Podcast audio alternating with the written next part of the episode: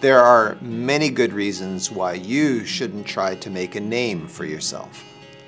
Even though that sounds completely contrary to what the world keeps telling you to do, there is a better way.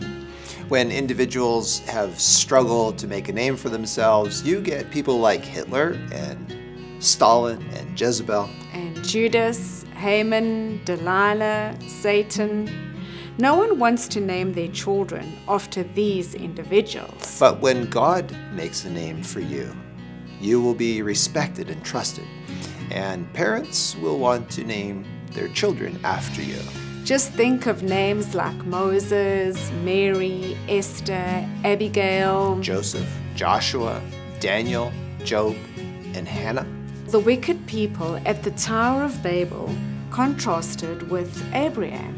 The Bible records how the wicked people who built the Tower of Babel said, Come, let us build ourselves a city and a tower whose top is in the heavens, and let us make a name for ourselves. But what happened? They lost their ability to understand one another, and they were scattered over the face of the earth.